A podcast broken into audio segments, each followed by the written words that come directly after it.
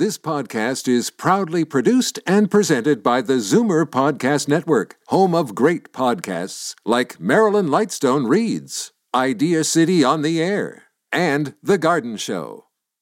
You're listening to an exclusive podcast of The Conspiracy Show with Richard Syrett. Heard every Sunday night from 11 p.m. to 1 a.m. on Zoomer Radio, the new AM 740. You're listening to an exclusive podcast of The Conspiracy Show with Richard Syrett. Heard every Sunday night from 11 p.m. to 1 a.m. on Zoomer Radio, the new AM 740.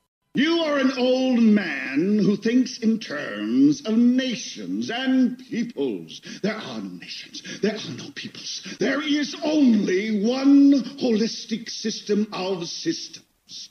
One vast and immane, interwoven, interacting, multivariate, multinational dominion of dollars. And you have meddled with the primal forces of nature. And you will atone. Everybody knows that the dice are loaded. Everybody rolls with their fingers crossed. Everybody knows the war is over. Everybody knows the guys lost. Everybody knows the fight was fixed. The poor stay poor, the rich get rich. That's how it goes. Everybody knows. Live from Toronto, Canada, The Conspiracy Show with Richard Syrett from Zoomer Radio, AM 740. Everybody knows that the dice are And loaded. welcome to week three of the program. Fingers crossed. Everybody Gratitude. I uh, I can't help but uh, continue to think of that word as I find myself back on the air after seven months in the darkness, and I I think I neglected to to really thank you, the listeners that have followed me from radio uh, station to radio station over the years. So uh, forgive me for that. Uh, sometimes I get wrapped up in myself a little too much. Uh, radio people tend to be like that.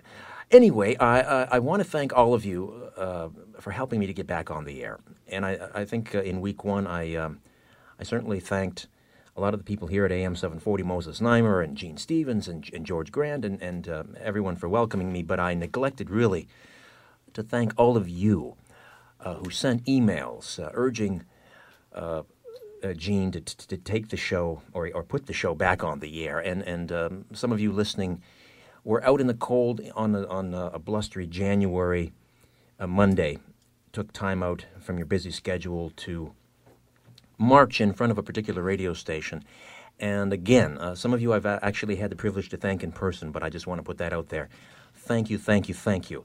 A thank you to people uh, like Donna Rowland, uh, a nurse who's a regular listener to the show, and, and sent me a wonderful email the other day about how much the program means to her. And it's it's it's those types of uh, correspondences or communications that, uh, that that keep me going and kept me going for seven months. Anyway, we're back on the air, and uh, it's a it's a very important program. I feel uh, because it it's it's an outlet. It, it's a platform for the type of information you're not just going to get anywhere else, particularly on the mainstream uh, airwaves. Let me tell you what's coming up tonight. Tomorrow, of course, marks the 12th anniversary of the death of Princess Diana, the People's Princess, she was called. And many people, of course, still cling to the official version that she was the victim of an unfortunate car accident, despite the fact that there is a huge body of evidence to suggest otherwise, that she was the victim of murder most foul, perhaps caught in the crossfire of a, a modern day war of the roses. We are going to dedicate the bulk of the program to that very question tonight, and I will encourage you, the listener, to get on board with questions and comments. Your feedback, very important. A programming note uh, Pastor Harry, who is a, a biblical scholar and a, uh, someone who, who, uh, who tracks the news and finds fulfillment of biblical prophecy in the headlines. And of course, he also utilizes Bible codes. He was to join us after uh, midnight, but given the huge uh, body of information that uh, we have tonight for you on Lady Di and the evidence to suggest that she was murdered, I think it's important that we dedicate most of the program to that. Uh, because, of course, she was very important to so many people. And uh, so we're going to set aside the Bible codes and uh, Armageddon and 9 11 uh, till next week. So I hope you'll join me tonight for the, the duration as we explore this most important issue. Nelson Thall is, uh, is with me tonight in studio, media scientist, intelligence analyst, producer of Shock Talk, which you can uh, listen to on uh, cloakanddagger.ca. He is also a pioneer in the, uh, the field of JFK assassination research, having s- uh, smuggled the Zapruder film into Canada, where it was broadcast on a border station to millions of North Americans and that's where most of you heard about it or saw it for the very first time.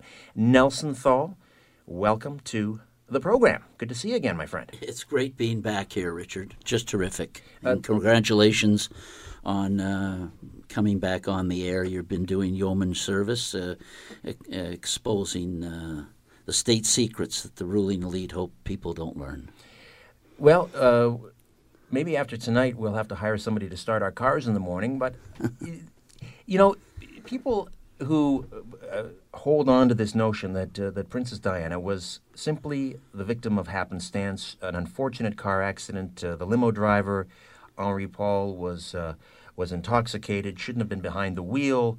Uh, of course, they were speeding away from some paparazzi, and that made for a deadly recipe uh, that ended up in in in, in her death, Dodi Fayed's death, Henri Paul, and of course the the injury to her bodyguard, Trevor Rees Jones. We've had a number of inquiries. The most recent last year, which was chaired by Lord Stevens, who was a former head of uh, the UK police, the top cop in the UK. At the end of that inquiry, he summarized his findings and said that Mohammed Al Fayed, the father of Dodi, his theories, his accusations had no merit, no foundation. And so for many people, that was the end of it. It's, it's now finally put to rest. No conspiracy uh, behind the death of, of, uh, of Lady Di. Where do you where do you stand on this? Because as a, as a media scientist, I mean, obviously you've studied these these uh, these inquests and inquiries. Uh, what do you make of that? Is it the end? Well, um, to start off with, because uh, your audience may not be familiar with my work, I'd like to say, Richard, that it's important to see all of these assassinations in the light of the backdrop and understand that we stand on the shoulders of giants.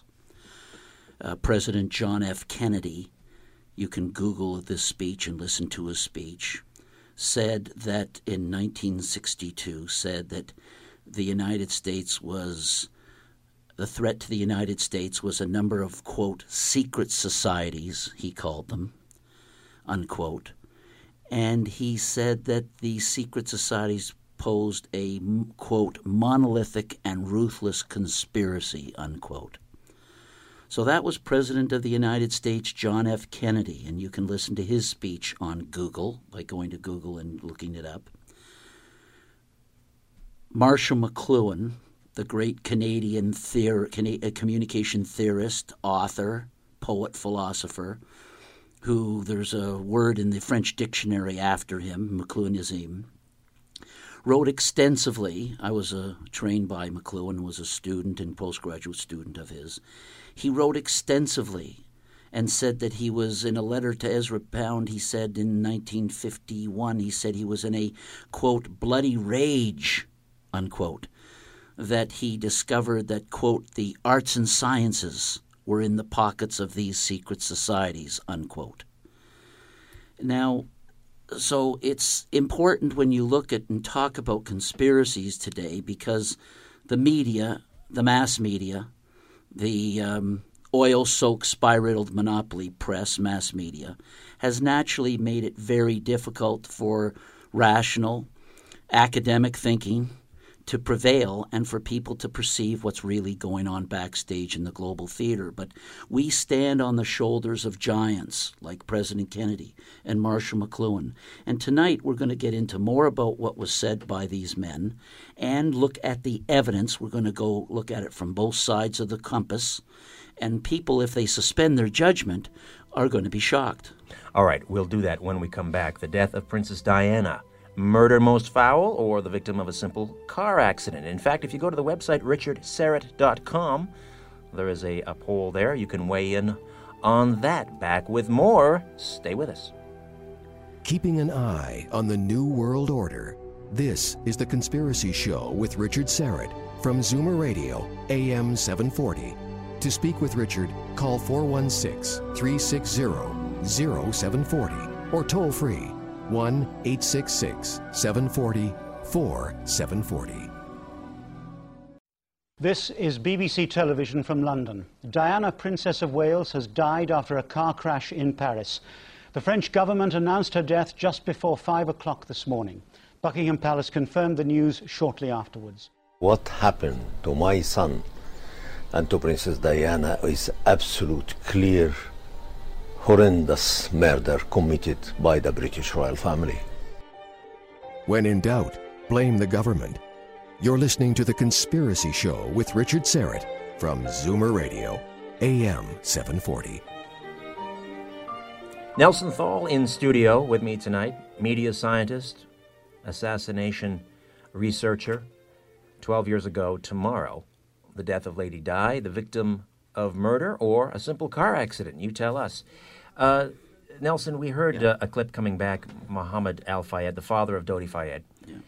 He obviously has an axe to grind against the royal family. Sure. He has been treated rather shoddily uh, as a um, as a businessman in uh, London. Um, I, I, think it's fair to say that it wasn't looked at uh, in a kind way that a a Muslim was buying up Harrods, an right. institution in London, uh, let's face it, they don't like him. He doesn't like them. He's got an axe to grind. Some might say, why doesn't he just let this go? I mean, it, it, has been suggested that his, his accusations uh, are without merit. That, that was the finding of, of uh, Lord Stevens' inquiry, that he really has nothing to go on here, and it's just hearsay and rumor.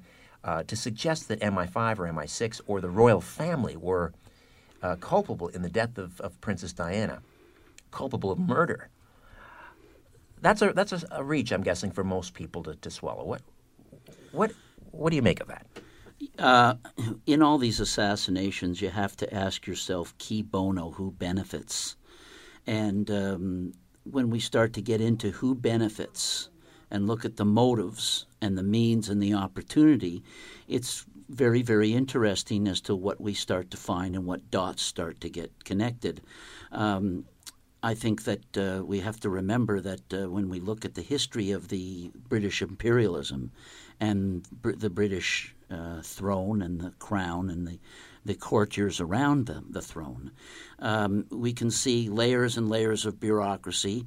And um, the, in the past, we know from Shakespeare and from uh, studying English history that uh, this is if if uh, this would not be the first time that uh, the British Crown had uh, used murder in order to uh, meet its ends, and when we get into it later on, I think we'll start to see that when it comes to the motives here, there was some very, very high politics at play and some very, very um, big stakes at play because Lady Diana's family, the Stuart family, came to England over about 900 years before the Windsor, Mountbatten, Battenberg, House of Gotha Saxe, Coburg. And so she had just as much, if not more, of a right to the throne of England.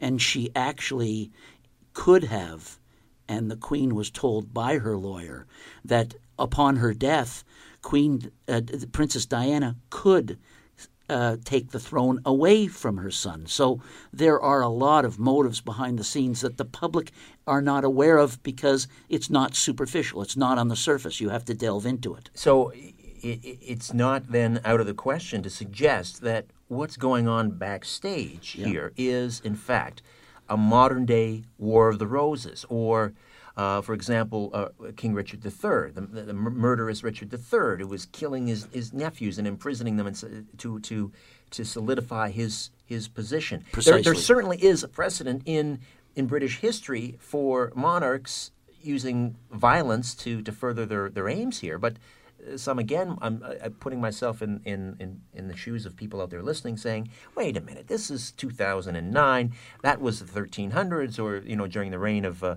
of the Tudors. That doesn't go on today."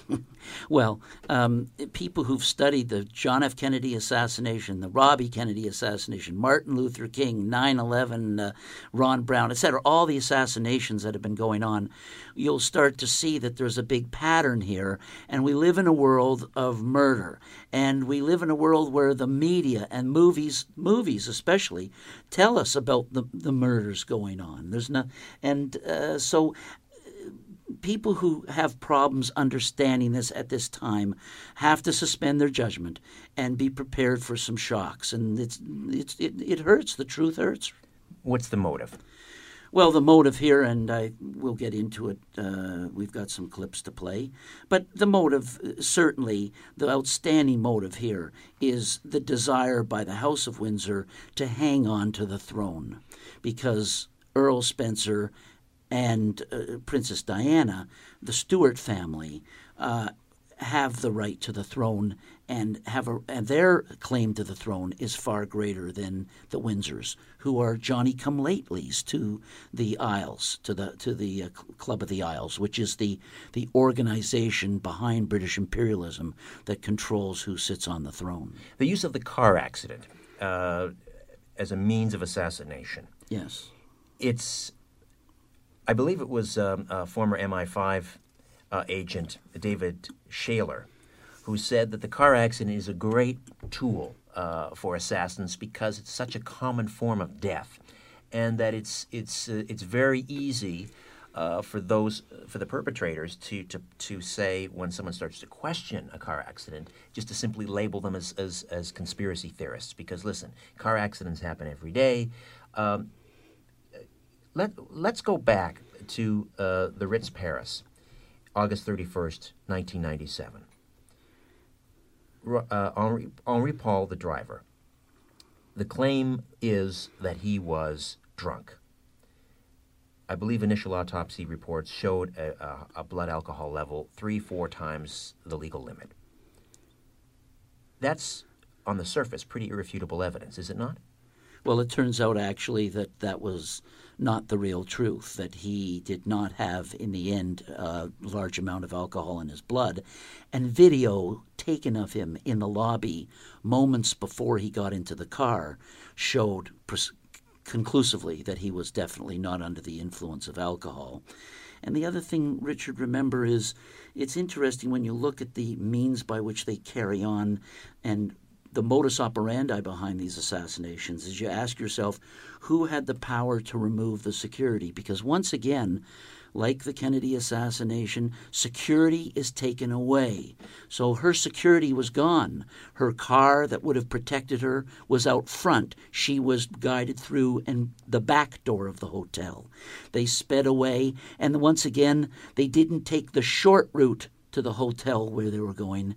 They took the long route and they happened to go through what's called the Point Dalla Dalma Tunnel. Now, this tunnel is a famous tunnel. It's where the Merovingian kings had done their ritual sacrifice for over 1,300 years, and she happened to have crashed at the 13th column of this tunnel. And she remained there for an hour and a half. Eventually, she bled to death. So, when you start putting together the picture, and let's not forget that Justice Hervé Stéphan, the justice, the French magistrate that reviewed it, immediately said this is a hit and run. The white Fiat Uno, as you recall, was the Ah, car yes. that was part of the hit and run that they didn't find for many days. Eventually, they found it, and the old driver was burned to a crisp in south of Paris, right? Yes, the white Fiat, the smoking gun, perhaps, perhaps not. We'll get to that. As well as your calls.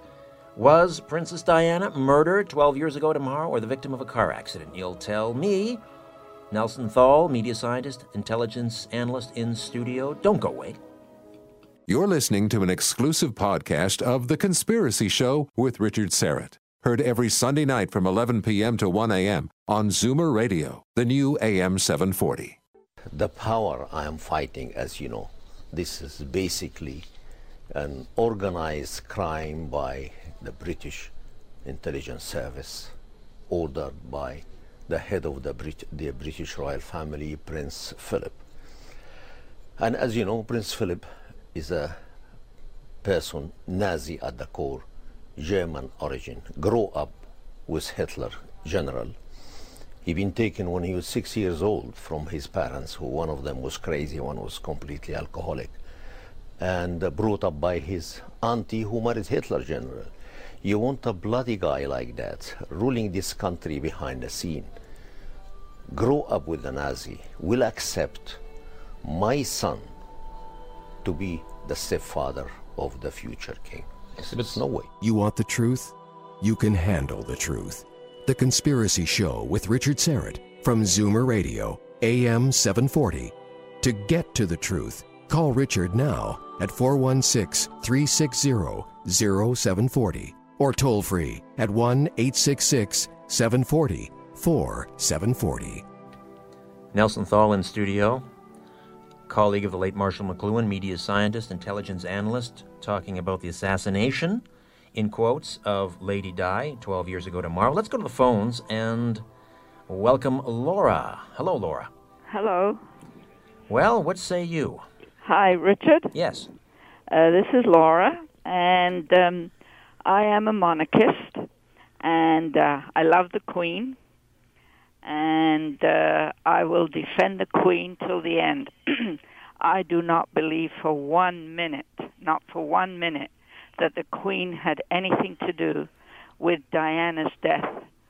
It was obvious that Diana uh, and Al Fayed had been drink uh, had been drinking, that they were that she wasn't seat belted, and uh, it, I was in Washington D.C. at the time when we heard the news, and we were absolutely shocked because I love Diana as much as any other British person or anybody else in the world. Laura, let me um, ask you about this, and I'll get Nelson to weigh in as well. Uh, there was a letter uh, written by Princess Diana about 10 months uh, prior uh, to her death, in Yeah. which she stated quite categorically she feared for her life, and she was very specific. She feared that her car would be fixed uh, in some way as to cause an accident, and that Prince Charles would be responsible for this. Do you remember that letter, and, and what do you make of that? I remember that letter, but I also, as much as I loved Diana, uh, she had her problems too.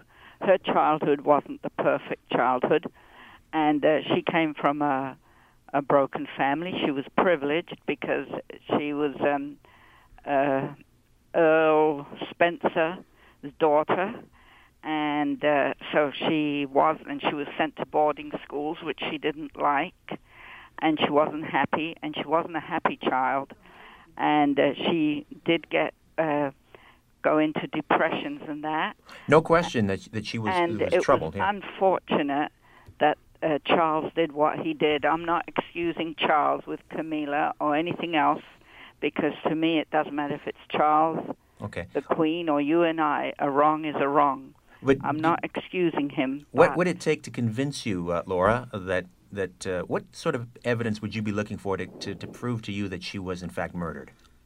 Um, Would you be willing to keep an open mind? uh, I don't know. Not when it comes to the Queen. You would have to uh, go beyond proving All right. me to accept. Okay, listen, Laura. I hope you'll continue to listen to the program and, and at least suspend your judgment for a little while, uh, because there'll be some interesting things said tonight, and you're certainly entitled to your opinion. Just do me a favor. Just listen. Just listen, and then at the end, make up your mind. But it's great to hear from you, Laura. Thank you. Yeah, but don't you think that uh, also it makes for a good story to say that uh, murder makes for a, a wonderful story, but sometimes, Laura, sometimes a conspiracy isn't a theory; it's a crime. Uh, Nelson Thall, uh, media scientist. Uh, you're uh, well acquainted with a, um, a counterintelligence uh, uh, chief down at a publication in Langley, Virginia called Executive Intelligence Review. Jeffrey Steinberg has been covering this, really one of the preeminent investigators in terms of the media. Uh, uh, on uh, on the on the Princess Diana assassination. He's quite convinced she was assassinated. we, we, have got a clip here. Why don't we listen to that? And um, Laura, you pay attention as well. Much of the international media has attempted to treat the death of Princess Diana as soap opera. You've got two schools of thought, both fictional, uh, concerning the life of Princess Diana. One school of thought says that she was basically a younger, prettier version of Mother Teresa, who was indeed a friend and collaborator of the princess. The other version is she was a crass, uh, soap opera, jet set figure uh, who was jumping from one affair to the next. Uh, the reality is quite different. And we know this very personally and intimately. When we published the coming fall of the House of Windsor in November of 1994, which was perhaps the most uh, extensive expose of the criminality, the murderous character of Prince Philip and the Windsors. We sent copies of that EIR to all of the members of the royal family. And uh, about a year later, we received a letter back, a personal letter from Princess Diana, thanking us for having sent her that material and expressing interest in some of the views that were included in that EIR package. Her personal secretary made it very clear that this was Princess Diana's personal wishes and also that Princess Diana considered these political issues to be of great interest uh, and that it was highly unusual for her to send several personal letters to someone outside of her immediate coterie of friends. So we had a, a certain view in advance of a very different Princess Diana. In fact, from 1990, as soon as she realized what a horribly dysfunctional family the Windsors actually were, uh, she began collaborating with a number of people. First, with uh, investigative journalist Andrew Morton in preparing a book length expose of the House of Windsor, which came out in 1992. This, among other things, prompted Queen Elizabeth to describe that year as the horrible year, the annus horribilis. Uh, later in, in, November of 1995, as I indicated on the uh, TV debate, Princess Diana gave a famous interview to BBC Panorama. Right up to the moment of her funeral, it was the most widely watched TV broadcast in English history. In that broadcast, she stated bluntly that her estranged husband, Prince Charles, was unqualified to be the monarch. The reaction from the official city of London, particularly Tory press, was immediate, it was violent. They said this woman has to go. There are precedents in English history for women like this making these kinds of statements and being disposed of rather violently. So that's 1995. All right, uh, welcome back. Uh, let me let me go back again to the um, the evening in question in Paris, Nelson Thall. The white Fiat. We keep hearing about this mysterious white Fiat that some eyewitnesses uh, saw essentially running Princess Di's vehicle off the road and into that, that, that pillar in the underpass. Mm-hmm. Where is this white Fiat? Why do people keep talking about the white Fiat, but we, we haven't seen the white Fiat? And who do you, who was behind the wheel of the white Fiat? Well, first of all, the white Fiat um, immediately popped up because uh, there was damage and parts from not only the car that that uh, Princess Diana was in, but um, there were automobile parts from a white Fiat Uno, the, the, lens and parts of the bumper. So you had evidence of a hit and run, and it was immediately called a hit and run at the time, and to this day it was a hit and run. And the white Fiat Uno was the car that was identified uh, on all points bulletin alert on the F- on the French police channels. Police w- went out looking for it. They didn't find it until weeks later. the white Fiat Uno showed up, and it turned out that the owner of it, which was. Um, He's a member of the paparazzi, was he not? A member of paparazzi, but also a, uh, a, man with uh, close connections to the intelligence agencies, to MI5 and French intelligence. And his body was so, when they found his body, it was burned so uh, badly. It was found in a field 60 miles south of France. They had to identify it only from uh, dental records. I wanted to go back to what the caller said. I don't think we're um, we're going to have both sides tonight. We're going to have a neutral investigator, professional investigator Steinberg, but we're also going to have the other side of the coin. We're going to have a, a member of MI6 legal team admit that it was an assassination. So nobody claims that it's just a behind the scenes in the intelligence community. Everybody knows that this was an assassination. The question is who did it, and. Um, the white Fiat Uno, the, the French magistrate, uh, uh, never did finally dis, uh, find out or go into who was behind the white Fiat Uno. It was a hit and run, but they didn't. They they they just dead ended it because they didn't want to go too far into into the case. You've talked to uh, Jeffrey Steinberg, who we just Yeah. heard in that uh, clip uh, many times. I, I've talked to him, and I recall a conversation I had with him, and uh, this was also published in Executive Intelligence Review. He was in contact with one of the first physicians on the scene.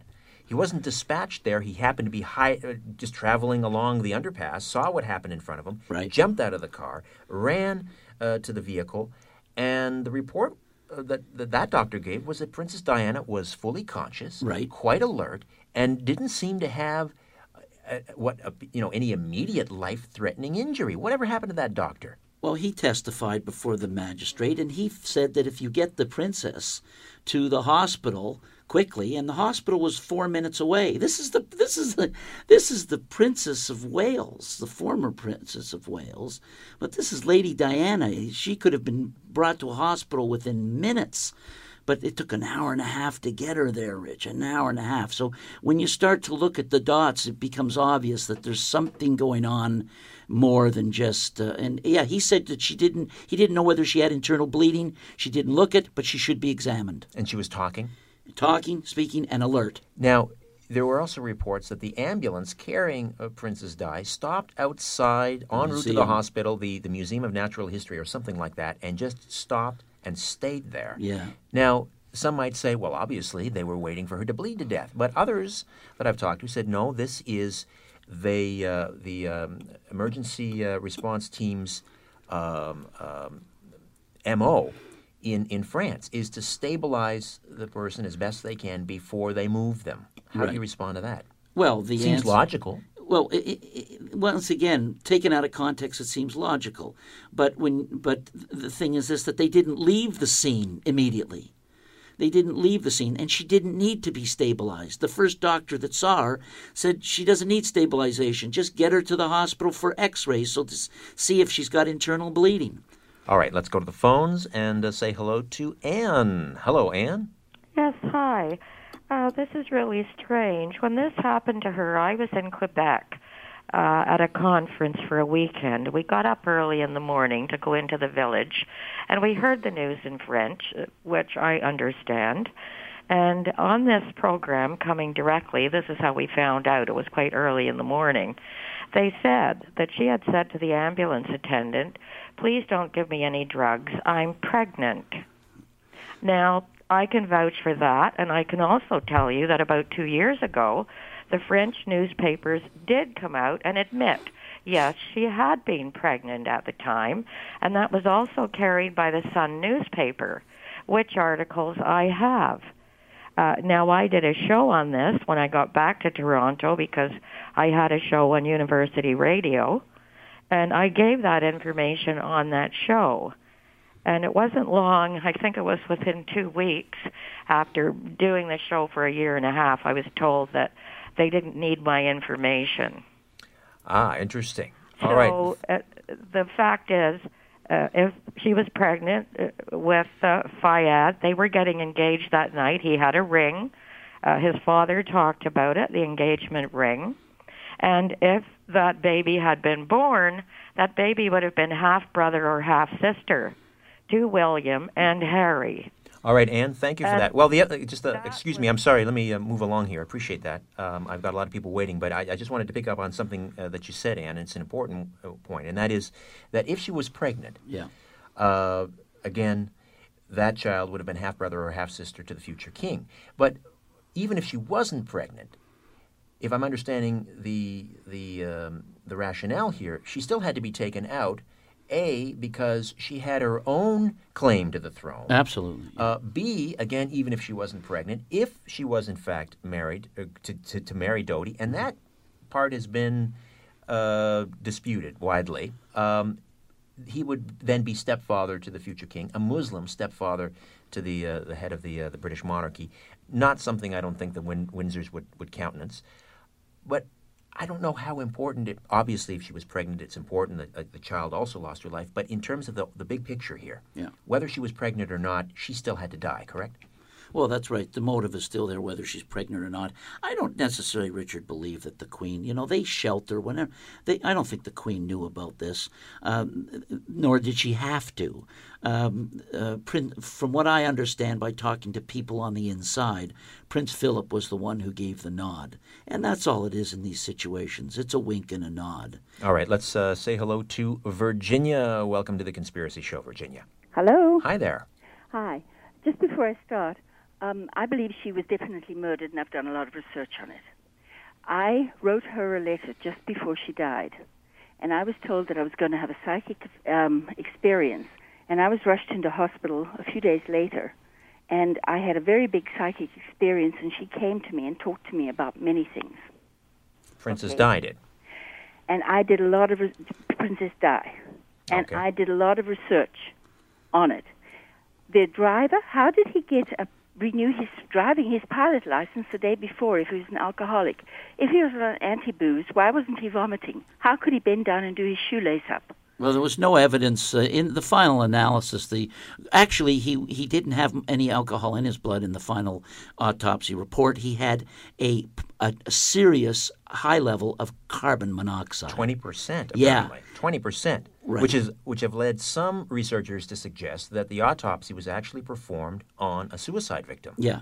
Who And- died of obviously carbon monoxide asphyxiation. They got the wrong samples when they Hmm. were switching samples. Ah, what a tangled web we weave. All right. Uh, listen, we'll um, hold tight, Nelson. Back on the other side. And uh, we'll hear from more from uh, uh, Jeffrey Steinberg from Executive Intelligence Review and uh, the lawyer from MI6 and uh, Mohammed El Fayed's official or unofficial biographer who actually has another point of view. All that up and coming on The Conspiracy Show. Stay with us. You're listening to The Conspiracy Show with Richard Syrett from Zoomer Radio, AM 740.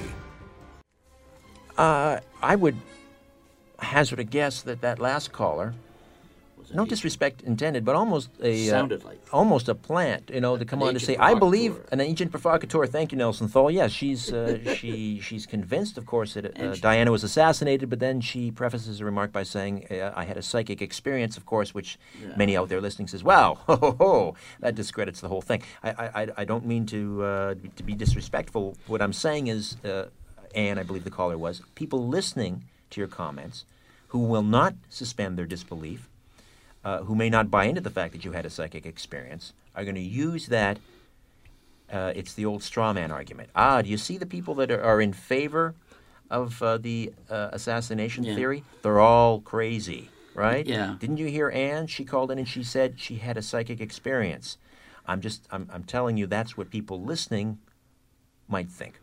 Nelson Thall is uh, with us, media scientist and uh, a former associate or colleague of uh, Marshall McLuhan, intelligence analyst, and also producer of Shock Talk on cloakanddagger.ca. The other, uh, we, we, we want to work in a clip here from the the, uh, the lawyer for MI6 and MI5, of course, the the British intelligence um, uh, apparatus. But before we hear from uh, Mr. Shrimpton, let me ask you about another theory, and that is the the fact that she was, uh, or Henri Paul, the driver, as he drove under the underpass, was supposedly blinded by a man on a motorcycle with a laser. Yes. What can you tell us about that? Well, uh, the Executive Intelligence Review and many other organizations have looked into it, and it seems uh, even the BBC did a, a, a report on it. And uh, there was a military laser used to blind the driver as a part uh, in order to run the car into the columns and stage the accident. Uh, the, the, the assassination murder here basically was where they staged the accident by blinding the driver uh, with a laser. Okay. Uh, running it off the, into the column. What about reports that Henri Paul, again the limo driver, was, um, or the chauffeur, was an intelligence asset? Apparently, there was some missing time. He was unaccounted for between the hours of seven and ten. There was suggest it was suggested that he was in contact with both French intelligence, British intelligence, might have even been paid off to the tune of about two hundred thousand pounds. What do you know about that? And what was his? If he was an intelligence asset, what were they using him for? Well, it he it's alleged that he was a trauma-based mind control person.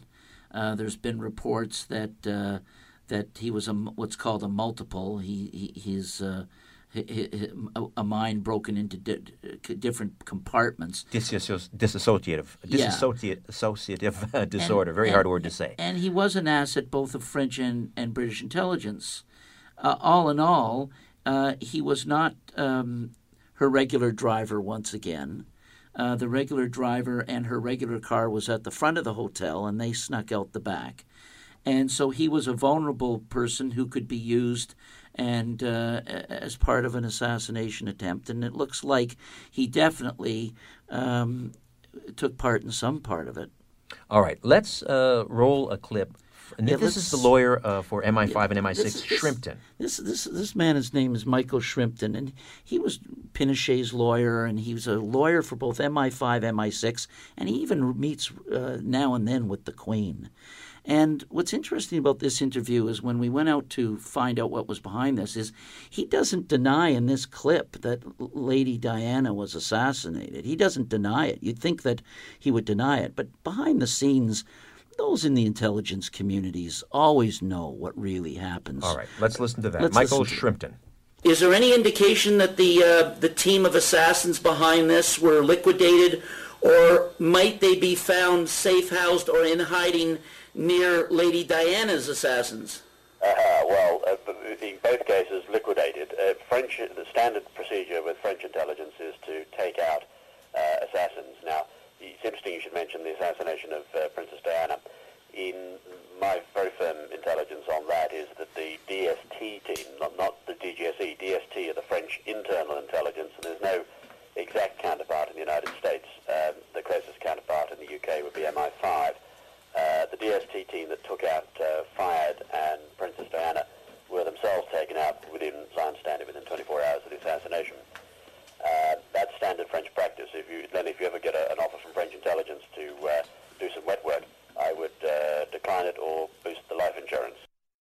All right, again, that is uh, Michael Great. Shrimpton, lawyer for MI5, MI6, and now he was uh, he was actually initially responding to a question you had about uh, The assassins of Dr. David Kelly. the scientist in the UK That's right, and and of course uh, the who was investigating the, the claims of uh, weapons of mass destruction in Iraq when he suddenly was suicided, as they say in the business. Exactly. All right. Exactly. So- and so uh, we hear from him that we from Shrimpton that it was the internal French service that was used, the wet team.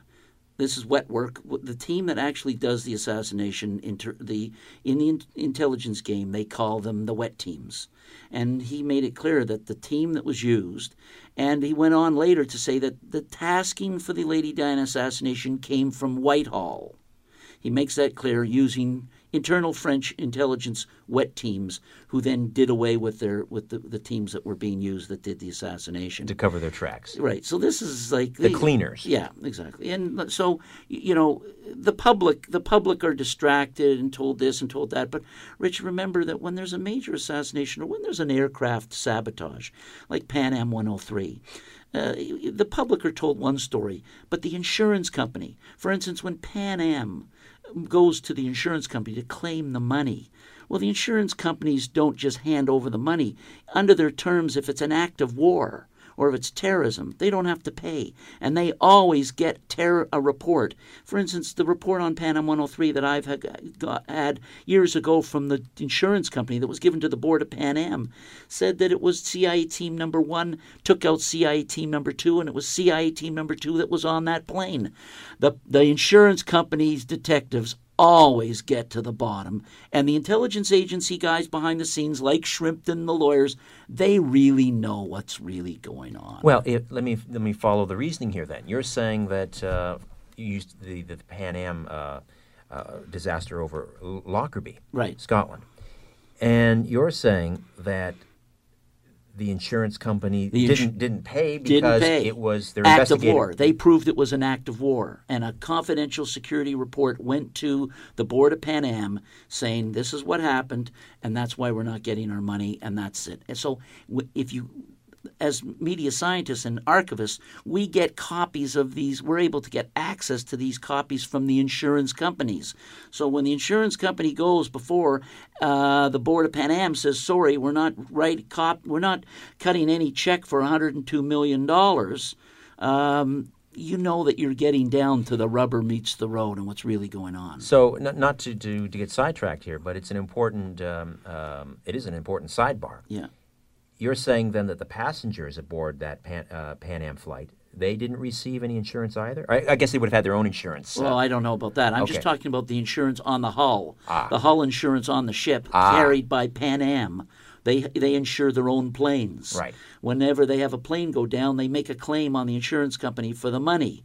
And the insurance company doesn't hand over hundred million dollars unless they take ten or fifteen million and hire some top detectives like the Jeffrey Steinbergs and et cetera, et cetera, and find out what really went on. But it was an act of terror. Uh, It was an act of according to the terror. official, the according to the official Absolutely. version, and so they wouldn't have paid out anyway, right? Well, yeah, but they it, their claim they made it clear it was an act of terror between two intelligence agencies of the CIA.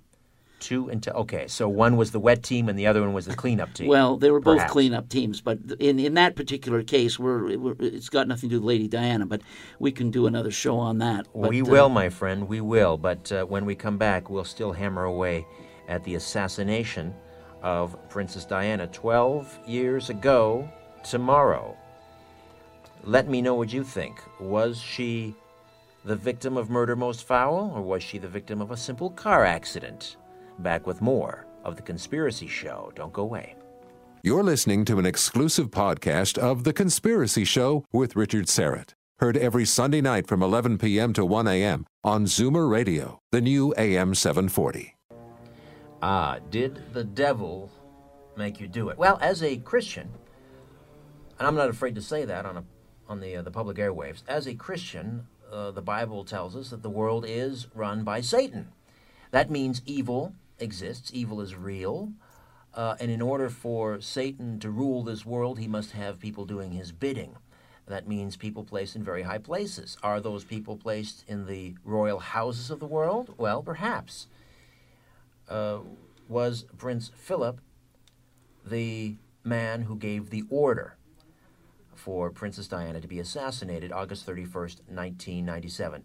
Uh, you tell me how you feel. Nelson Thall is in studio. We're dedicating the bulk of the program to this uh, tonight. Just a program note for those who tuned in to hear uh, Pastor Harry uh, talk about Bible codes, Armageddon, and 9 11.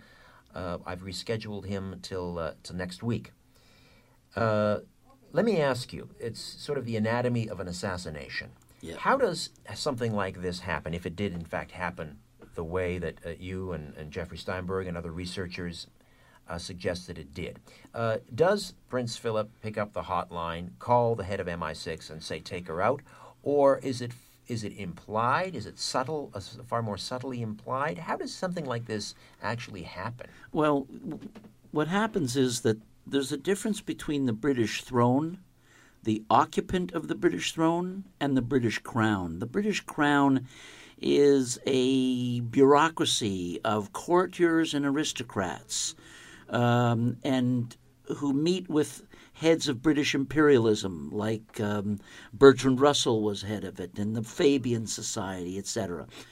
And their job is to ensure the status quo continues. And when they start to hear things like what Lady Diana was saying that her her her children, her son ha- should be on the throne rather than her husband, and remember uh, the lawyers for the crown uh, briefed. We're under we were told by uh, lawyers of MI5 said that the Queen had been briefed that if she had passed away before Charles took the throne, like if she hadn't passed the throne to him while she was alive, but she passed away, that Lady Diana or Lady Diana's brother Earl could go before Whitehall, the Parliament, with his lawyers and take the throne because they had greater, um, they had more seniority than the House of Windsor. They had been there. They had ancestors sitting on the throne hundreds of years before the Windsors arrived. So that was a threat. And when a threat arises in these organizations, obviously plans go into place to protect themselves. And we've seen this over hundreds of years. The British throne, and not just the British throne, but many monarchies. Uh, there, there's different houses vying and for the power to sit on the throne, and if it takes murder to protect it or murder to get on it, so far that's the way that's the modus operandi. They but does it require it someone to pick up the phone and order the assassination? No, no one would pick up the phone. They would just go in and talk to Prince Philip about how serious things are and how they're not happy with the way what she's doing they made public statements uh, threatening Diana, never mind private statements. They were very foolish. They made public statements and they threatened James Hewitt, as we'll hear next. Uh, uh, uh, the man who was dating Diana, you will hear next next hour. The man who some say fathered uh, Prince Harry. Harry. We'll hear him claim that he his life was threatened by a member not only of the royal household but of the royal family. So when you start to put the dots together here it's it's very simple and it's easy to see what really was going on. That they. Yeah, let me just see if I'm, I'm following you. Uh, so again, Prince Philip doesn't have to say, uh, you know, to the, the, head of MI6 or MI5, go and kill Princess Diana because obviously he needs he needs plausible deniability, or he doesn't sure. even he doesn't even want to know. He, he doesn't want to know. So that there's just it's assumed when these situations arise that someone in MI6 is going to know what has to be done. Yeah extreme prejudice. Do we have the authority to take to, to go to a point of extreme prejudice if necessary? Well, uh, get a wink and a nod. Right, right. Well, listen. Uh, for years, the CIA was in this business, right? They yeah. would take out, uh, you know, the leader of Honduras or the leader of Chile, uh, all Allende. The pres- all the president has to do is just say nothing at a meeting. Just say nothing. And, you know, and, it's and, remarkable. And, and, they go and do it. And knowing what's at stake, knowing what's at stake, I mean, the queen is the richest woman in the world. Uh, and people say, well, but she doesn't own the crown jewels. And we're not talking about that stuff. I mean, we're talking about her own wealth. What's at stake here? Um, well, why wouldn't they resort to murder? exactly. Trillions of dollars, the control of the British throne. I mean, sure. There, are, there are. I mean, there are there are other considerations here. I'm, I'm not justifying I'm justifying it, but but you know, it's the uh, it's the uh, uh, the, the, good of the many outweighs the good of the few uh, in their minds. They can justify it in their minds. You know, we need to preserve the continuity of the crown here. This woman is a threat. It's regrettable, but she has to go. Absolutely. It's a corporate decision. And uh, do you remember during when John Dean was testifying Watergate Commission? He talked about how he was in a meeting with John Mitchell, the Attorney General, himself, and G. Gordon Liddy. And Mitchell joked about, well, we should just uh, kill that reporter. And they were joking, and uh, Dean said that Liddy left the room. And uh, Dean said to Mitchell, Where's he going? And Mitchell said, Oh, he's going to go take out the reporter you were saying we'd like to get him out of the way. Dean said, "What? I was just, I was just talking casually." They went running down the hall and, and stopped Liddy. He was on his way to kill the guy. All right. So you can imagine this is the sort of characters that are that they work with. You you don't have to you don't have to call up Prince Philip and, and spend a lot of time. You just present to him all the different avenues, of course, that you can do. And if he just keeps his mouth closed, that's it. You all go right. do it. Let's go to the phones. And is this Keo? Is it Keo? Hello. Hello. I'm not sure what the name is here. Keo. It's Kyle. Kyle. Kyle. Yes. I'm sorry. Go ahead. Um, first of all, I just wanted to call uh, with regards to that one lady. I'm not sure what her name was that stated that Princess Diana was pregnant at the time of her death. Right. Um, apparently, there was uh, uh, autopsy reports stating that she was not pregnant. Um, All right. And Yeah, there were also autopsy reports claiming that Henri She Paul was. was drunk. Uh, and yeah, it's a good point, Kyle. It, it's it's difficult at this point to separate the wheat from the chaff because there's so many conflicting reports. But I, I think as we've uh, we, we've discussed, it's almost a red herring because whether or not she was pregnant, she still had to go according to the rationale. If you follow me, I was told by Michael Shrimpton she was pregnant. Michael Shrimpton says she was pregnant. Again, Michael Shrimpton, the lawyer for MI5 and MI6. All right. Listen, uh, we're going to stick with this past the top of the hour. Nelson Thall, media scientist, producer of Shock Talk on cloakanddagger.ca, former colleague of the late Marshall McLuhan, JFK assassination research pioneer, in studio, and your calls. Was Princess Di taken out, caught in the crossfire of some modern day war of the roses, or the victim of a simple car accident? Calling all time travelers, vampire slayers, and alien abductees. The Conspiracy Show with Richard Syrett continues on Zoomer Radio, AM 740. To talk to Richard, call 416 360 0740 or toll free in Ontario at 1 866 740 4740. We deal in illusions, man. None of it is true. But you people sit there day after day, night after night, all ages, colors, creeds. We're all you know. You're beginning to believe the illusions we're spinning here. You're beginning to think that the tube is reality and that your own lives are unreal. You do whatever the tube tells you. You dress like the tube. You eat like the tube. You raise your children like the tube. You even think like the tube. This is mass madness, you maniacs. In God's name, you people are the real thing. We are the illusion. So turn off your television sets. Turn them off now. Turn them off right now. Turn them off and leave them off. Turn them off right in the middle of the sentence I'm speaking to you now. Turn them off. Brainwashed in our childhood, brainwashed by the school, brainwashed by our teachers, and brainwashed by all their rules, brainwashed by our leaders, by our kings and queens, brainwashed in the open and brainwashed behind the scenes. Live from Toronto, Canada. The Conspiracy Show with Richard Syrett from Zoomer Radio, AM 740. You can stalk me on Twitter and uh, follow me on Facebook and the website richardsyrett.com, S Y R E T T. There's a poll question up tonight asking you whether you think Princess Diana was murdered or the victim of a car accident. And uh, love to hear from you uh, on the program tonight as well.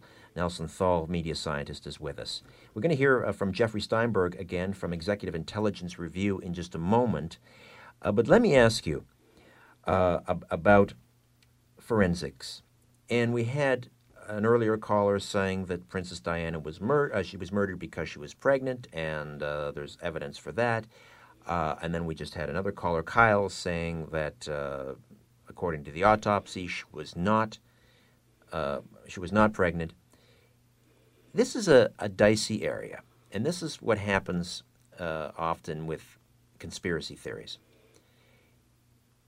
Someone provides an autopsy or a document refuting what the conspiracy theorist is saying, and then the conspiracy theorist says, well, it's easy uh, to doctor forensics, which is true. I mean, if people are powerful enough to take out a president in, in full view of the public in November of 1963, they can do just about anything they want, and I think that's why they did it in public to say, we can do anything we want.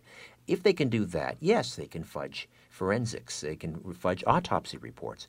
Uh, but then the, the, the person who doesn't believe in the conspiracy theory basically rolls his eyes, throws up his hands, and says, "Well, then we can't even have a discussion because, I mean, what kind of evidence? You know, what do I need to prove to you that she wasn't killed in a car accident? Because no matter what evidence I give you, you're going to come back and say, "Well, they fudged that report." That's and that's true. It's hard. How do you argue against that?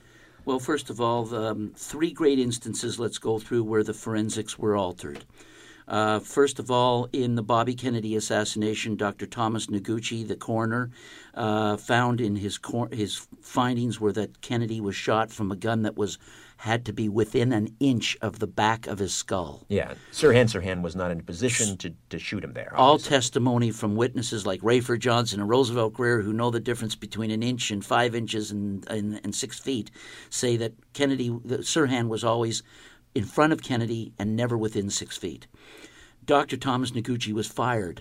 He stuck to his guns. He stuck to his report. They didn't like his coroner's report because it went against what they wanted the official story to be that the patsy Sirhan Sirhan.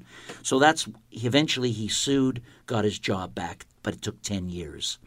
So there's one instance. Another instance where the forensics were jimmied. In the TWA 800 crash, Admiral Moore, the head, the former chairman of the Joint Chiefs of Staff, took out a full page ad in the New York Times claiming that it was hit by two missiles, and he said that Vernon Grose, the head of the National Transportation Safety Board expert, burned his notes the night before he testified. So and there's and in the JFK assassination, there's uh, the the, the uh, Dr. Finck burned his notes prior to it, and afterwards we found out that the palm print found on the Mannlicher Carcano was taken off of Oswald's body while he was dead from the morgue. So there's time after time again where there's experts like like Admiral Moore and Thomas Noguchi, people on site, whistleblowers claiming that their forensic evidences had been doctored. And the way to get the the answer is uh, how do you deal with it? You go to the whistleblowers. You find out the people involved, and hopefully they're still still alive. Right, right. So and, and you get so in in this case, but it's a modus operandi. It's happened in many assassinations that they alter the forensics. right. But at, but but again, uh, playing devil's advocate here, I guess. Sure. Uh, and I'm leaning towards believing that she was taken out just because I think I have a, a pretty good handle on how the world operates. And again, it's it's operated, it's it's controlled by some pretty powerful people who are acting in their own best interest. And sometimes that means using violence to get their way. That's that's the human condition, Right. uh, and that's Satan controlling the world. But the let's go back to some evidence here. There were apparently uh, parts of the vehicle Yeah. that she was traveling in, a Mercedes Benz, Yeah. that were destroyed. True or false? Do you know about that? Pieces of the, the vehicle that that uh, might have been might have revealed something. I don't know understand those- it that supposedly were destroyed. Yeah. So we'll never know. No. Uh, And this is another. There's another evidence. They're starting to the destruction of evidence. Right. Yes, but sometimes a car accident is just a car accident. I mean, how do you? Sometimes a plane crash is just a plane crash. Surely all plane crashes are not conspiracies, and all car crashes are not conspiracies. No, but this is Princess Diana. This is a very, very important person, uh, and not only is is are the are the events odd. Once again, the route home has changed, the security's changed. The they removed her security. It's the Pont de l'Alma Tunnel, which is a which is a very odd place. It's where ritual sacrifice murders were done of the Merovingian kings. We didn't get into that. Well, let's do that because I, And I we mentioned I just mentioned Satan, uh, who controls the world. Let me ask you about that because that's an interesting, an interesting uh, connection there. The Merovingian kings used that underpass. That was a location for their sacrifices. Point Dalma Tunnel is a means the the word means passage of the moon goddess, and the moon goddess, the name for the moon goddess is Diana, and their sacrificial uh, tombs, ancient sacrificial tombs, and this was an ancient sacrificial site, are right underneath that tunnel. And she crashed into column thirteen. 13. Of course, we know what the significance One of that is the sun, twelve is the zodiac, so this twelve and one is thirteen. the Why would they? 13th Why would they use all- that as their calling card? Well, this once again, Marshall McLuhan claimed that uh, that the arts and sciences, he was in a bloody rage that the arts and sciences were in the pockets and controlled by secret societies, and he named them specifically Gnostics, Rosicrucians, Freemasons, and Popery, and those all fall in line with your um, statement about the fallen Lucifer, who's deceived the whole world. All right. Revelation twelve nine. All right, listen, we are going to, when we come back on the other side, uh, hear from Jeffrey Steinberg again from Executive Intelligence Review. Anne, I believe it was Anne. James Hewitt. James, uh, we'll also hear from James Hewitt at some point. Who's very important because that's Lady Diana's uh, boyfriend. Yes. Who was, claimed he was publicly, uh, he was privately threatened by the royal household. All right.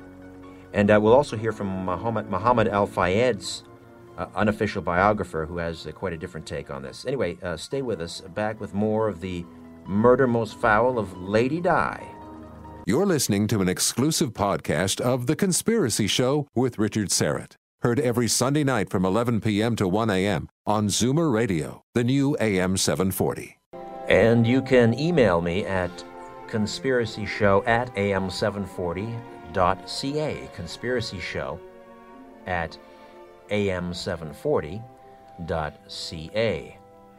Again, the question Do you believe Princess Diana was murdered, as many believe, or was she the victim of a simple, unfortunate car accident? Nelson Thall, media scientist, producer of Shock Talk on cloakanddagger.ca, uh, is with us. And uh, Nelson, do you see a common thread uh, between the assassination of Lady Di and, uh, let's say, uh, Benazir Bhutto or RFK, MLK, JFK? Do you see? Are, is there a common thread here? Well, uh, you know, there's always interesting connections. Um, there's an interesting connection. I don't know if it's. I don't. I don't want to say that that Al Fayed was involved in the assassination of Lady Diana. I'm not saying he is, but it's interesting how these characters all get together on a certain level. Um, Al Fayed's business partner. First of all, his brother-in-law is Adnan Khashoggi, ah, the arms dealer, who's a close, who's closely related to and a close friend of Brian, our, our Brian Mulroney, and and um, uh, the other business partner of Al Fayed was George de Mohrenschildt. And George de Mohrenschildt was the man who brought Lee Oswald and, and got him to um, the Paynes in Texas and got him the job at the Texas School Book Depository. So it's interesting. There's Hmm. all the different connections in these secret societies. There's all these different people, and th- there's many, and the battles go on within the secret societies. But as Shrimpton said, it was an internal French team that took her out. It was an internal French team that took her out. Now, at the behest of MI6. at the behest of Whitehall. Okay. Yeah. All right. At the behest of Whitehall. I Let's- don't think necessarily that MI5 or 6 were given the role uh, and passed it on.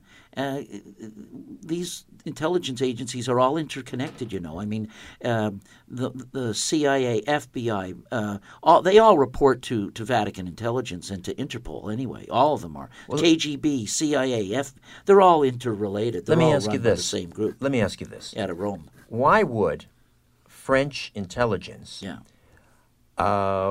Want to partake in this and assist in taking Diana out? If Diana is a threat and an embarrassment to the royal family, Yeah. how does that serve France's interest? Isn't it to their benefit to have Princess Diana alive? I mean, because aren't, behind the scenes, aren't France and England sort of still at war? Well, first of all, uh, there's a difference here between the monarchy versus the nation state.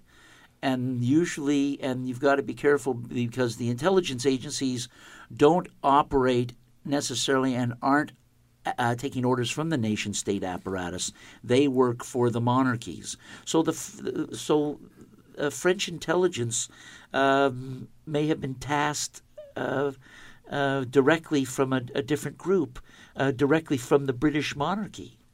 Directly from the British monarchy. The Okay. Brit- and So they super, it supersedes the, the nation state, right? Exactly. As far as they're concerned, the nation state doesn't exist. Exactly. All Just right. like if you go to the headquarters of, of the Jesuits in Toronto, they don't call themselves the Jesuits of Canada.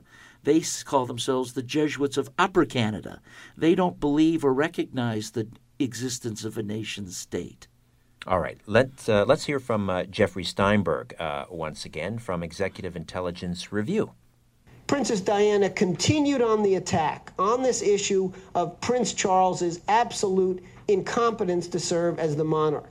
And so implicitly, she was proposing that her eldest son, Prince William, immediately be considered as the regent, replacing Queen Elizabeth. Now, remember that Diana, being a member of the Spencer family, comes from a family that had been on the English throne long before the Windsors spoke their first word of English, long before the Windsors, earlier the Hanovers, came to England from Germany. And so she was speaking with a certain kind of historical authority. She had also gathered around her, and in fact, this was the reason for the Spencer Al Fayed family collaboration. A number of other leading elements with the arist- within the English aristocracy, within the emerging wealthy class in Britain, among factions within the City of London, who considered the House of Windsor to be a disaster. There's a Republican movement in England which may or may not really deserve the term Republican, but which has been advocating the removal of the Windsors from the throne. So this is high politics. This is not low soap opera that we saw here. And therefore, the idea of reducing the question of motive merely to the question of whether or not Diana was about to marry Dodi, who was a Muslim, who was dark skinned, who was Egyptian, uh, really doesn't address the issue. All right, again, that was Jeffrey Steinberg from Executive Intelligence Review, counterintelligence uh, editor for uh, that particular publication, and really one of the leading researchers uh, into the uh, assassination, in quotes, of Lady Di. Let me, uh, Nelson Thall in studio. We also invite your calls uh, to weigh in, questions, comments. Do you think she was murdered? As we approach, well, actually, we are now on into August the 31st, so 12 years ago today. she she died in the uh, underpass in Paris. Uh, Nelson, let me ask you to speculate here a little bit. When and if Prince William becomes the next King of England, uh, or eventually becomes King of England, obviously very close to his mother, a very tight connection there. Do you do you not think that he's going to want to get to the bottom of this and his curiosity, intense curiosity, to find out what really happened. Is that going to put him in harm's way? God forbid. Well, they they pretty well shelter these people from the real information, and it makes it very difficult for somebody at that level to start doing any sort of investigations. Uh, he's told that his mother died in a car accident, and for him to start getting into it and try and find the answer, he he, he I'm not saying he couldn't, but it would they would start to um, it would start to ring bells in Whitehall if he started to investigate it and look into it, and it would be very difficult. He he he doesn't have access to. Uh, the same sort of media and the ability to investigate things and pick up the phone and and call people and go out on his own. He's a, he's like a he's like a, a prisoner in a in a. There's not much they you know they have to stay inside castle walls and large castle walls. And these people live in castles and castle walls over the years because of the way they got that they they deal in murder and subterfuge and extortion.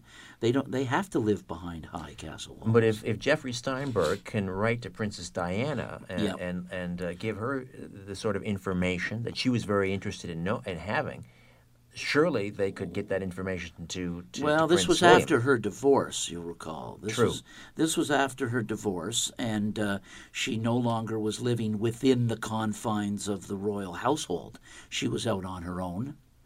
Uh, I don't see. I don't think that he's going to be. He's not going to be able to get to the bottom of the truth. All right, a little more from um, Executive Intelligence Review editor Jeffrey Steinberg, and also from Colonel James Hewitt, the uh, the former boyfriend of Princess Diana, and what he thought of the royals and what they may have said to him when the conspiracy show continues. Don't go away. Don't be afraid of the dark. The Conspiracy Show with Richard Syrett from Zoomer Radio, AM 740. To talk to Richard, call 416 360 0740 or toll free in Ontario at 1 866 740 4740. and would love to hear from you. I'm told that the signal uh, from this radio station, once the sun goes down and uh, the truth can be revealed, the signal reaches well down into the United States, from Maine to Minnesota, New York City, Washington, Chicago, as far south as the Carolinas. Love to hear from, of course, uh, uh, people right here in the uh, in the uh, the Toronto area and uh, southwestern Ontario, Windsor up to Parry Sound, but also uh, from our friends down in the United States as well. Nelson Thall is with us, media scientist, and we're discussing the assassination, in quotes, of Lady Di 12 years ago uh, today. And we're going to go back uh, and, and, listen to, uh, again, Jeffrey Steinberg from Executive Intelligence Review. And immediately following that, we're going to hear a clip from Colonel James Hewitt. Colonel James Hewitt was the former boyfriend of Princess Di. Of course, after she discovered that uh, Prince uh, Charles was running around, she decided uh, what's good for the goose is good for the gander, or the other way around, I guess. Anyway, uh, why don't we why don't we uh, we listen to uh, Jeffrey Steinberg again here? Now, another important question comes up when you look at motives emerging from 1991, 1995. The implication of that is that there's ample time for professional teams to do adequate surveillance, profiling, developing of various alternative scenarios, putting teams in place, going through dry runs, the kinds of things that a professional intelligence service or even a private agency staffed by professionals would be able to do if you've got a period of time in which to plan out and stage such a thing. In other words, the point I'm making is that when you address the longer term question of motive, then you begin to introduce also more possibilities of professional teams being involved. I think it's noteworthy that, again, on the ITV broadcast, uh, James Hewitt, a former boyfriend of Princess Diana after the breakup of her marriage with Prince Charles, stated on the camera that he had been threatened with murder by the British royal family for his involvement with the princess. All right, Jeffrey Steinberg from Executive Intelligence Review. What he's basically saying is they had motive, they had opportunity, and they had the means, and they had the, certainly they had the means.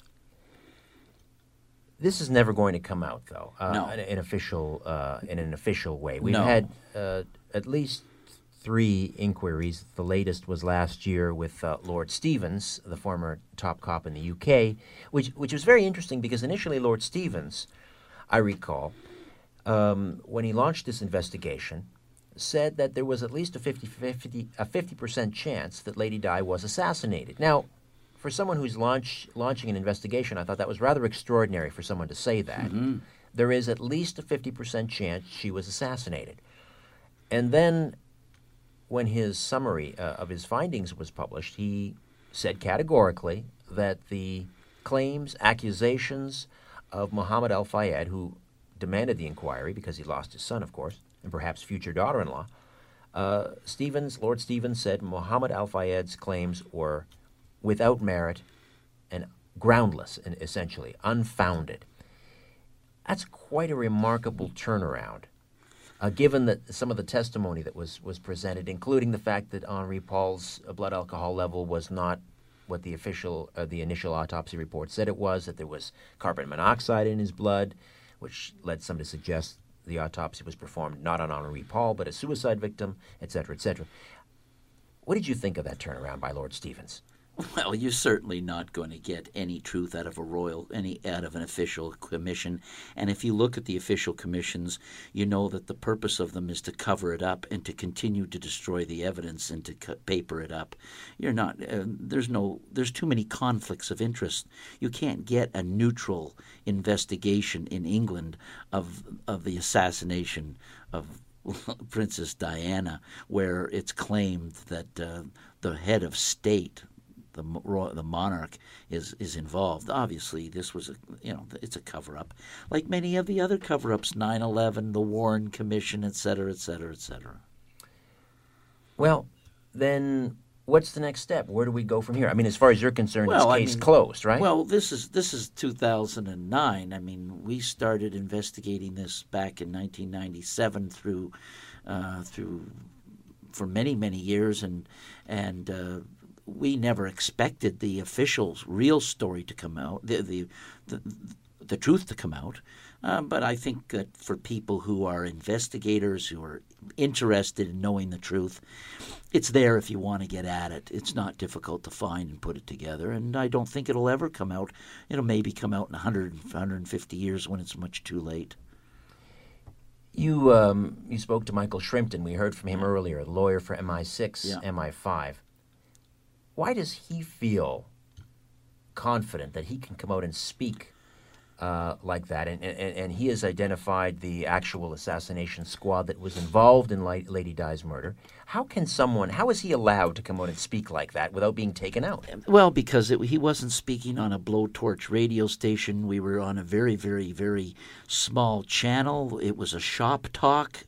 It wasn't a, a public interview to be aired on a major channel. It was aired on a very, very. Uh, it wasn't even aired. It was aired on a. Uh, that interview, by the way, I should say, is from 2004. It's five years old. It was aired five years ago, live to the internet on an obscure station, cloakanddagger.de and cloakanddagger.ca, which are still there. So it, was it, was a shop talk type interview with people behind the scenes, the intelligence communities, who want to blow off steam and want to let their their their associates in other intelligence agencies in the field uh, know what's really going on. It's important for these men, you know, to uh, often I find myself in the position where these men they've got to clear it off their chest, and they can't just say it to anybody. Uh, so people like myself who've been involved and studied the assassinations and know people in the intelligence community and are trustworthy and are trusted, they can talk to us because they can blow off steam and talk about it, and they know it's not going to go anywhere. Look, it's been it's been five years since we did the since I did that interview with Shrimpton. You haven't heard about it in the major news media. You'll never hear about it. But backstage in the Global Theater, behind the scenes, these guys like to talk and need to talk. But now, now, now that interview has been heard on a major radio station. We didn't just get Michael Shrimpton killed, did we? Oh, I don't think so. I think Michael Shrimpton, wherever he is now, it's so much time has gone by that uh, you know it doesn't matter anymore. It really doesn't matter. All the investigations are finished. Nobody's going to raise the issue in England in England again. It's a it's a fait accompli. It's finished, and you're not going to read about this story tomorrow in the in the Telegraph in London. They're there now. They could be listening. They're not going to pick up this story. because the uh, the Because truth is the truth is is is uh, is protected by public incredulity. We had someone called earlier and said, you, "There's nothing you could tell me to convince me that the royal uh, House of England was responsible for uh, Princess Di's murder." Yeah. Although, to be fair, you're not really saying that. It, it wasn't. It wasn't Prince Philip. It wasn't Queen Elizabeth. It was, well, it was a French intelligence unit um, acting on an order somewhere from from Whitehall. From Whitehall. exactly. And so uh, it was the royal household. It, was it was the the British crown. It was British imperialism. It was it's an invisible group, uh, secret society behind the scenes that always has murdered and used murder to protect their and keep their position, and they always will. It's and the British monarchy is not the only royal household that operates that way. You know, many of the others do. Uh, let me ask my uh, technical producer Dan Ellison. Do we have that clip from uh, Colonel James Hewitt at the ready? Do we have a clip from James Hewitt at the ready? Just give me a thumbs up or a thumbs down. Yeah, We do. Okay. Why don't we um, uh, have a listen to this? Because this is uh, the uh, the interview that Jeffrey Steinberg was alluding to. Again, Colonel James Hewitt was the former boyfriend of Princess Diana. Yeah. And as Steinberg indicated, on an interview for ITV, Yeah. independent television in England, Hewitt said that he had been threatened uh, by a member of the uh, the royal family. Yeah, the royal family. All right, let's have and a, and and he's still alive. Hewitt is. Yeah, so- Okay, let's have a listen to that. that left me in no doubt that um, they knew what the situation was. And um, Were they threatening? yes, they were, um, inasmuch as they said that it was not conducive to my health to continue the relationship. James Hewitt says he also received warnings from Diana's personal police protection officers and members of the royal household. He says that he even had a conversation with a member of the royal family. Describe to me roughly how the conversation went. Um, similar words, um, words to the effect that um, you know your relationship is known about, um, it is not supported. Um, we cannot be responsible for your safety or security, um, and suggest that you curtail it. That sort of thing. Forthwith. That sort of thing was said to you by um, at least one member of the royal family. By a member of the royal family. All right, that was uh, James Hewitt, former boyfriend of Princess Di, and um, admitting on ITV television in the UK that he was threatened, or claiming, I that should his say, life claiming was threatened. that his life was threatened. He was.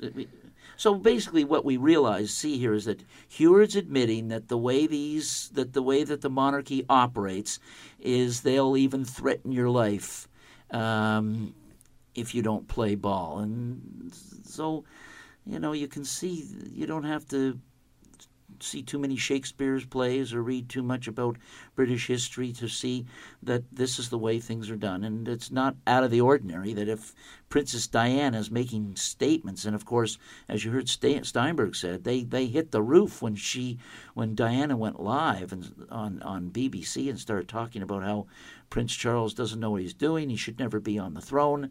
I mean, the motive for her assassination is is pretty clear. Uh, there, I think it's pretty well established now that uh, during her um, her tumultuous marriage uh, to the future King of England, she was in a state of uh, deep depression. Her behavior was very erratic. There were even reports that she tried to take her own life, throw herself down stairs, etc. Again, you're sp- you're speculating, I'm guessing, but you may have some inside inf- information from intelligence. Uh, but was she behaving that way because she realized what she was up against, who these people were, what she had married into? Well, I think that she definitely was. She was upset with uh, the way in which ultimately uh, the House of Windsor was conducting its control over the British throne.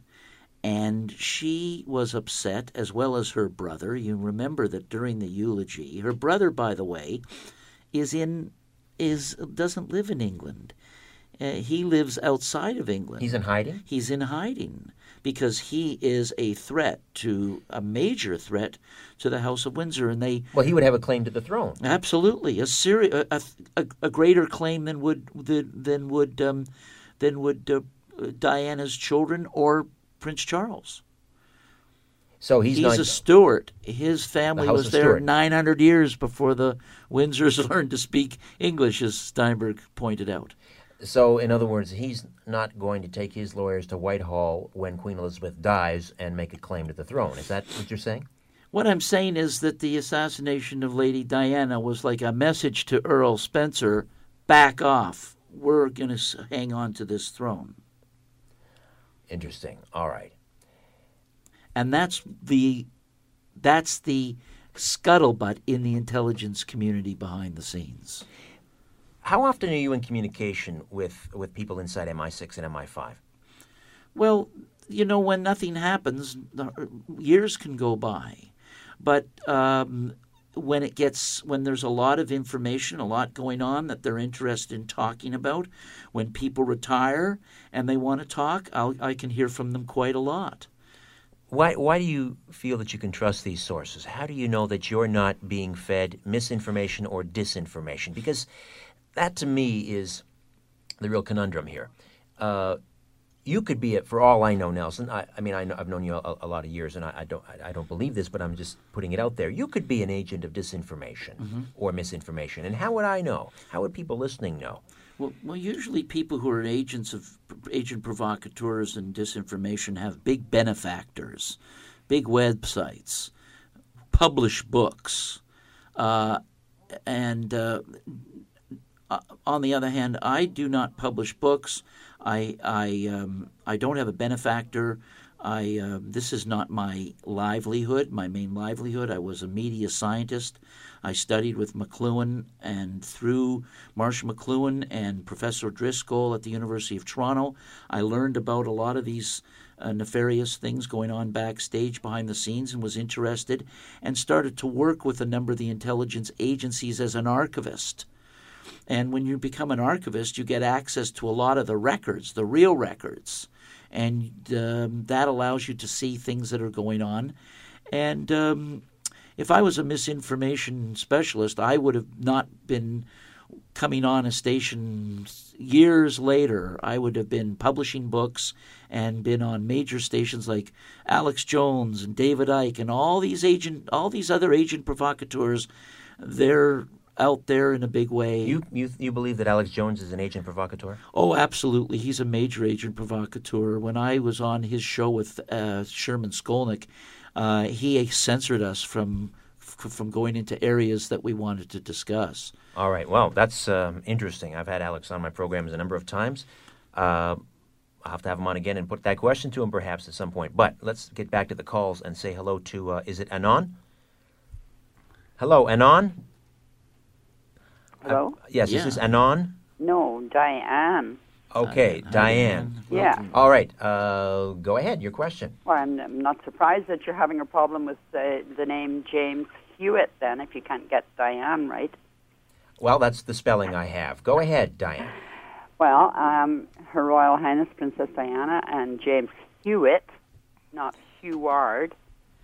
Um, I I want to question where the name Heward came from. That was my mistake, Diane, but do you have a, or a, a question or a, uh, a comment I'm about... sorry, I'm having a hard time hearing you. Okay, that was my mistake. Uh, I called him Heward. You're right. It's it's Hewitt. Yeah, but you've repeated it. Uh, That's fine. So I made a mistake. times. Okay, but do you have a question or a comment? I mean, Uh, I also have uh, a question about whether or not you really want to hear from the public or whether you want. I would love to hear from you, Diane. Go ahead. The you. platform is yours. platform. What's your question, Diane? The question, um, well, the question was first of all whether or not you had Hewitt right or I. Okay, that's a minor thing. We slipped our tongue. Uh, uh, Richard, you know, that's a minor thing. Have I you got anything of know- importance to ask? I'd ask? like to know if you have any more information on Trevor Jones, who survived the crash. Any more information on The it? information about Trevor Jones that I have that's very interesting is that um, prior to when he got into the car, he didn't have a seatbelt on. He didn't have a seatbelt on for, and, uh, for a lot, uh, quite a, a long ways until they got to the Pont de l'Alma tunnel. And all of a sudden, as he got to the tunnel, he put on his seatbelt. There's ev- evidence that he, the only survivor, was certainly part of the assassination team and knew about it because he did put on his belt. None of the others did. Now that's now that's interesting, Diane. Uh, uh, thank you for that question. How would we know something like that? There, I mean, he was the only taken, survivor. Pictures taken at at the hearings, at the uh, the the Stéphan the Justice uh, Hervé Stéphan hearings.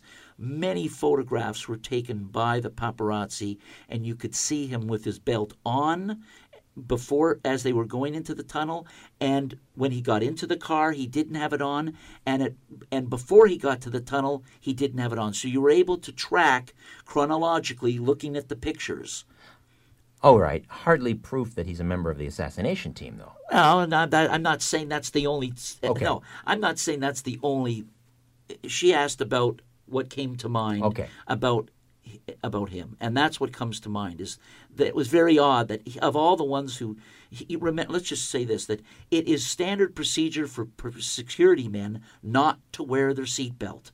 That is known. All it's a standard. You do not wear your seatbelt so that you can get out of the car quickly. He stuck to the standard procedure for most of the trip up until the tunnel. He had no seatbelt on. All of a sudden, before he goes into this tunnel, moments before, just as they're coming up to it, he now has a seatbelt on. I'm not saying it's very interesting. Interesting indeed, yes. Where it leads, we're not sure at this point, but uh, perhaps as the years roll by, more information will come forward about that particular aspect. Diane, thank you for the call. I do want to hear from the public. I encourage you yeah, to let's call. hear some, some more calls. Yes, whether or not you believe it was a murder or simply a car accident. I'm back with more here on The Conspiracy Show. Don't go away. You're listening to an exclusive podcast of The Conspiracy Show with Richard Syrett. Heard every Sunday night from 11 p.m. to 1 a.m. on Zoomer Radio, the new AM 740. All right, and thank you to, for uh, correcting me, Diane. Yes, James Hewitt, not Heward, as I said a, a, a couple of times, uh, but really a minor point. Yeah. Uh, and uh, I come to this with a fairly open mind. I mean, I I'm willing to hear both sides. I'm uh, presently I'm leaning towards uh, the position that uh, Princess Diana was assassinated, taken out. I think there is compelling evidence and a compelling motive. And again, uh, the background uh, having a pretty good handle, I think, on the way that the world operates. Yeah, I mean, when we started this investigation years ago, one of the questions, was well, who else would have a motive to kill her other than the Windsors? It was hard to find other. Who else would have the motive? If you're out there listening, and who else would have a motive to kill her? Because you know you you've got to think about who are the other monarchies or who are the other governments. Uh, remember, she said a lot of things about the. Unfor- well, she said a lot of things about. Uh, she was on a campaign to stop um, landmines. Yes. Now, um, people in the landmine business. Who who's one of the major sh- owners of the landmines? the the Queen of England. so, the armaments industry. Yeah. Right. So like all the who are the the different people? The, now it's been suggested that I had once had um, someone suggest to us we investigated that it was the hit was not against Lady Diana that they were after Dodi Fayez. Fayed, yeah. Uh, they were after Dodi, and he was the one that they tried to kill, and she just happened to be uh, in the wrong spot at the wrong time. That was another possible uh, uh, theory that we looked into. And that didn't hold much water. Uh, and that's where we started to get into an analysis of Adnan Khashoggi's connection as a brother-in-law of, of Al Fayed, and is there something there? And Al Fayed's connection with de Mohrenschildt, and so we haven't just started and looked at just one theory. What you see today is the result of looking at multiple mo- theories, multiple motives, many different possible groups, sh- bringing it down to a short list. And then finally, when we started to hear from Hewitt himself, and of course, having the lawyer for MI5, who you would expect to say, whose, whose natural answer would be to deflect you away from the, from the British, to say that it was. Uh, tasked out of Whitehall and it was an assassination, not a car accident, it basically is the cherry on top of the sundae. Let's go to the phones and welcome Lorraine. Lorraine, welcome to the Conspiracy Show. Hello. Hi there. Hi there. I'm just calling. I've been listening to the program. I find it most interesting. Where are you calling from, Lorraine? We're in Toronto, Canada. All right. I find it most, most interesting. However, all these years, which is, as you say, it's 12 years now, they've always said the, that there's such a strong resemblance between James Hewitt and Prince Harry. Yes. Now, there certainly is. But have they ever, and it's never come out, have they ever had a DNA test or a paternity test to see whether, in fact, he is Prince Harry's father? I can't imagine that uh, they would authorize such a test uh, for obvious reasons. Yes, there is a striking resemblance. Um, which may have been the reason that uh, that uh, James Hewitt was threatened by a member of the royal family. Who knows? But again, we're into the field of speculation. What have you heard, Nelson? I've heard that he is the son of, of Hewitt, but I, I think that there's absolutely no way you're ever going to be able to prove it. You're dealing with, uh, you know, you're dealing with groups that are so powerful they're above the law. Uh, these groups are above the law. They can't be touched.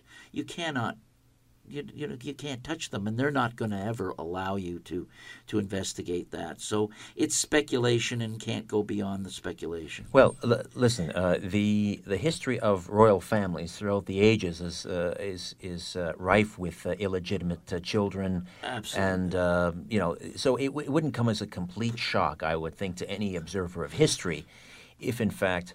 Harry was uh, not the son of Prince Charles, but of uh, James Hewitt. Well, it's even there are even some very there, behind the scenes within the intelligence community. There are some very I've heard it uh, commented that even um, his brother, uh, Prince William, Prince William is not Charles's son.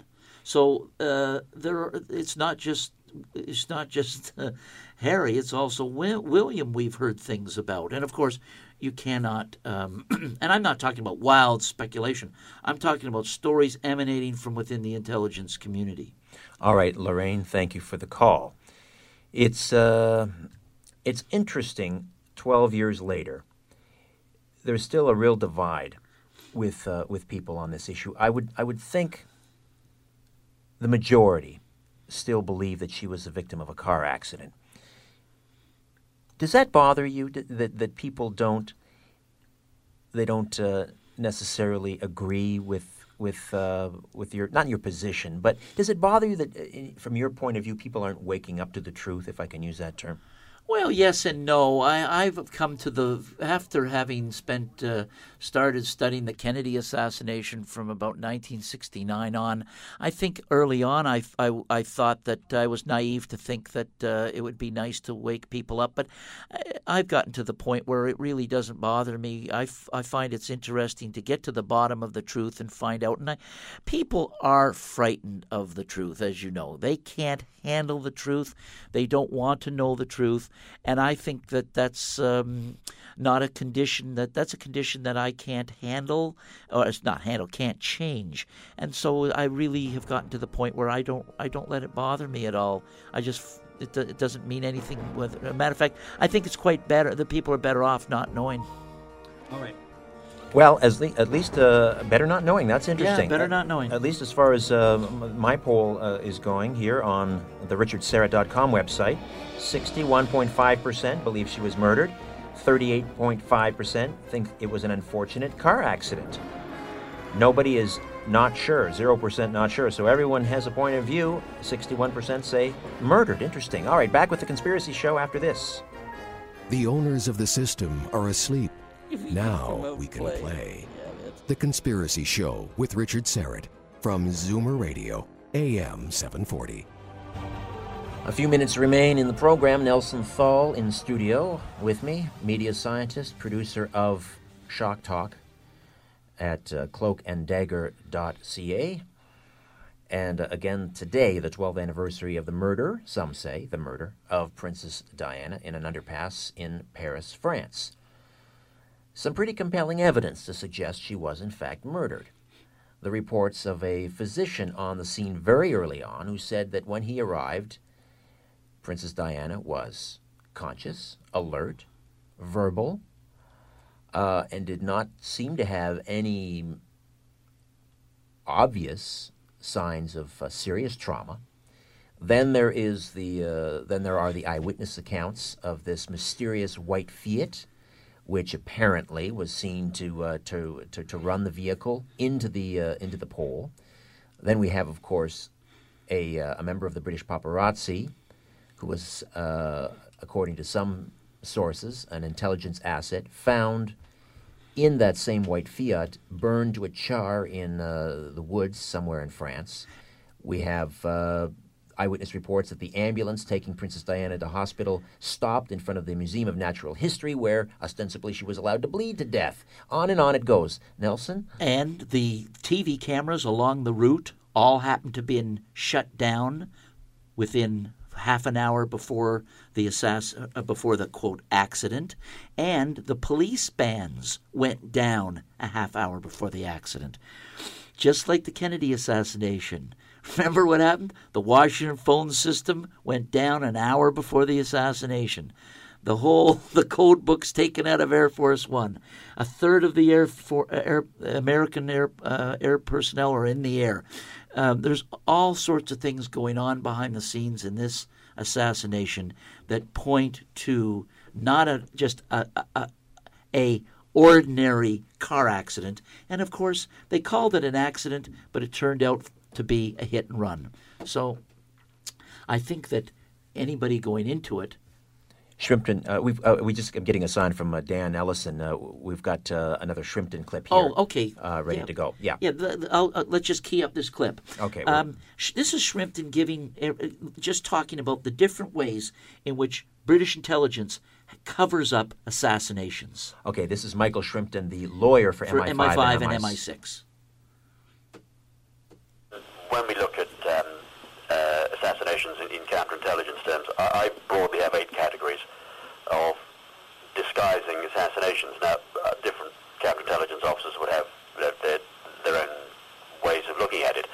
But broadly speaking, there are four ways of disguising assassinations uh, and four ways of blaming assassinations on somebody else. The, the, the obvious uh, first method of disguising an assassin of um, uh, false flagging an assassination is just to blame it on your political opponents or blame it on somebody else. And we had an example of that in Sweden with the assassination of Anna Lind. She was taken out because somebody had calculated in Brussels that the uh, that there were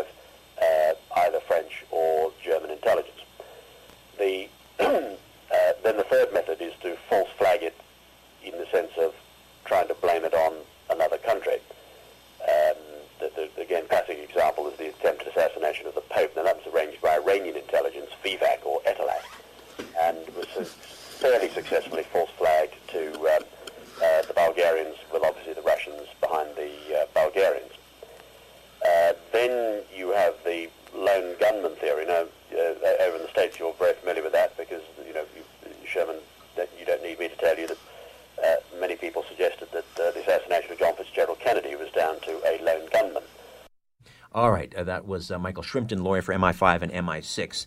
Uh, that is it. We are done. And uh, I want to thank uh, Nelson Thall. Nelson, always a pleasure. Uh, you bring some pretty explosive information to the the airwaves. I thank you for that. And well, what have we learned? It's not the triggermen necessarily. It's the it's the shadowy figures behind the triggermen, and ultimately, it's it's dependent on your viewpoint about how the world really operates. Do things happen by mere accident, happenstance? Is that the way history unfolds, or is there some unseen hand at work here? That's what this program is all about. I hope you'll be back next week. In the meantime, don't be afraid. There's nothing revealed, nothing concealed that won't be revealed, and nothing hidden that won't be made known. What you hear in the dark, speak in the light, and what I say in a whisper, proclaim from the housetops. Move over, Aphrodite. I'm coming home. Good night.